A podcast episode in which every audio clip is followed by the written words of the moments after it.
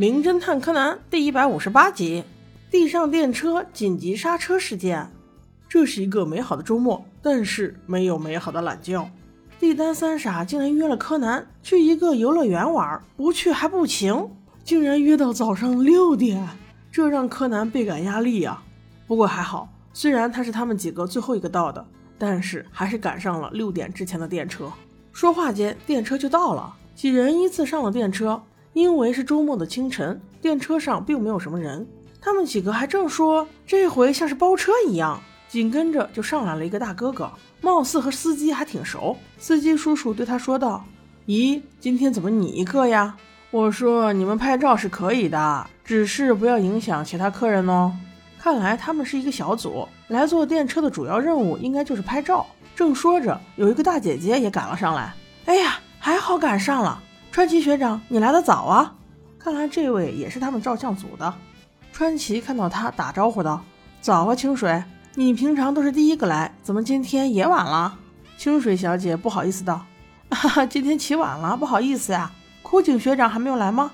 川崎道：“那家伙你还不知道吗？不到最后一秒钟，他是不会来的。”闻言，清水小姐抿着嘴笑了。原来他们这个小组是专为电车摄像的。都还是大学的学生，摄像组成员一共有三人，分别是第一个来的川崎先生，第二个来的清水小姐和马上要来的枯井先生。看来这三位名字里面都跟水有关啊！清水小姐这个名字听着好熟啊，好像是在多年前有一部剧叫《花千骨》的里面有。哈哈，不废话了，我们言归正传。果然，在开车的前一秒，枯井先生终于来了，电车顺利出发。车上乘客也只有四个小朋友加三个大人。柯南问他们：“大哥哥，你们是不是也要去游乐园呢？”清水小姐姐却说：“不是啦，我们是专门来拍照的。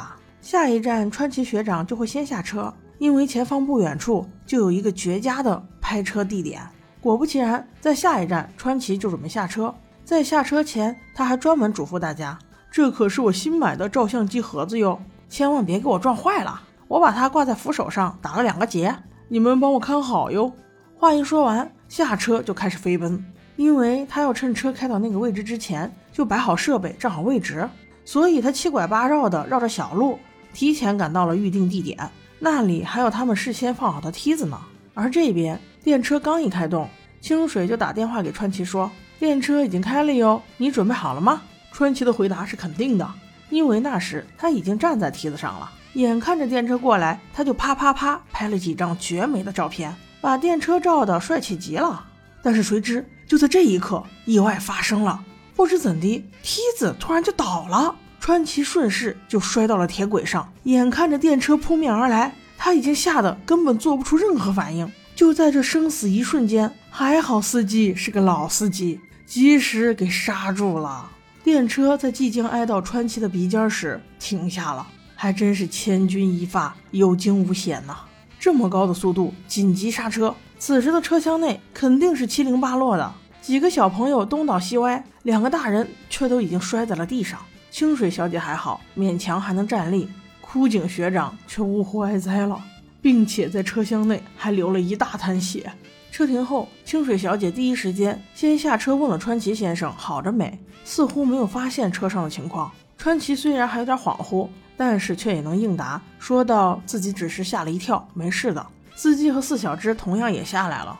柯南问道：“大哥哥，你怎么会倒下呢？”川崎也是莫名其妙，我也不明白呀，我一早就把梯子固定好了呀。柯南前去检查，发现了几处疑点。首先，梯子腿上有个被轻微挤压、拖拽的痕迹，然后在附近的几根栏杆上也有被细线摩挲过的痕迹。更有甚者，在更远处的一根柱子上。他发现了一个 S 钩，上面还挂着一截细线，线头的样子像是被很大的力气拽断的，这些都很可疑呀。正想着，步美叫柯南道：“柯南上车喽，我们要继续出发了。”直到此时，回到车厢内的众人才发现枯井已然归西，赶紧报警吧，车怕是开不了了。大家都很惊讶，还是司机报的警。柯南这时才发现，死者的后脑被狠狠地撞过。疑似是刹车太急，死者向后倒时头撞在了那个照相的箱子一角造成的，正好箱子的一角也全部都是鲜血。但现场还有两点非常可疑：第一，就是地面上有滩血，离死者大脑的位置好远，这是怎么造成的？二是照相的那个箱子，除了一角有大量血迹以外，另外一个角也有少量的血迹。按说血液不会粘到这儿啊，而尸体上也有问题。死者除了后脑有伤以外，额头处也有肿胀，那这是怎么造成的呢？难道说他是先往前扑，再后倒的？这也不合常理啊！思索间，警察赶到。这次来的不是木木警官，而是一个叫若景的警官，名字还是跟水有关。若景好绕口啊，我们叫他若基警官吧。他一来，进行了简单的勘查以后，开始对每个人展开了询问。大家的回答都差不多，因为那时都被川崎先生给吸引了。全部都到车下去关心他的安危，所以其实没有人看到枯井先生到底是怎么断气的。在通过一番推断之后，若基警官认为这就是纯属意外。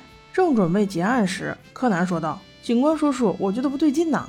还没来得及发表意见，若基警官却说：“你们这些小朋友，大人的事你少插嘴。”地丹三傻听到不高兴了：“我们可是名侦探毛利小五郎的徒弟，你最好不要小看我们。”那只弱鸡一听，哦，小五郎的徒弟，那不可小觑呀。于是客气地问道：“小朋友，你刚想说什么呀？”柯南闻言，内心翻了个白眼，说道：“第一个，这地面的血迹离死者也太远了；第二个，绑在这里的照相盒子的绑法和之前川崎哥哥绑的不一样；第三个，盒子上为什么有两处血迹？这两处血迹都是死者的吗？最后，警察叔叔。”我在外面栏杆上发现了这个。